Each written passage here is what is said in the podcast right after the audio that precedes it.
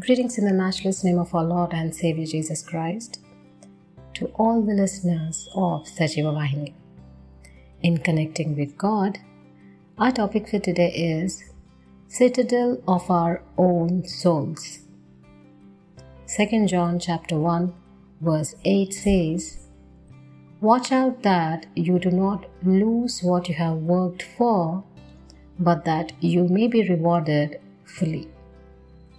The idea is that we should be particularly guarding ourselves, and our first care should be to secure our own hearts so that we are not exposed to the dangerous attacks of error. When error abounds in the world, our first response should not be to attack it or go for a war but to look to the citadel of our own souls and see that all is well guarded there. When an enemy invades a land, the first thing should not be to go against him, regardless of our own strength or of the security of our own fortresses, but it is to see that our forts are well manned and that we are secure there from his assaults.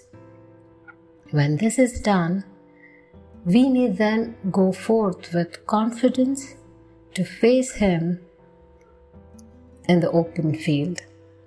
In relation to an error that is happening in the world, the first response for a Christian is to take care of his own heart as the world thunders towards God's inevitable judgment of this God hating, Christ rejecting, sinful world, there is an increasing number of false teachers trafficking a twisted gospel and peddling a false Christ to undiscerning people.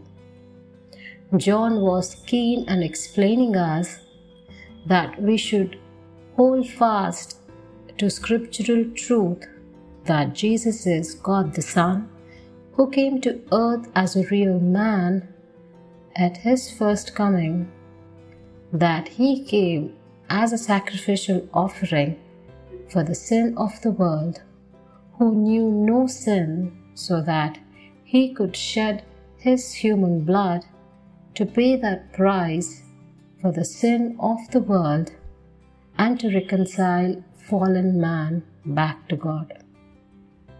May we become increasingly familiar with the truth of the gospel and be ready to glorify in our great salvation, to share it with the lost, to study it day by day, to show ourselves approved unto God to grow in grace and in the knowledge of Christ, to be ready to give an answer for the hope we have in Him, and to look for the day Jesus returns to take us to be with Himself.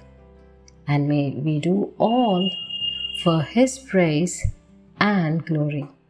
Amen. God bless you.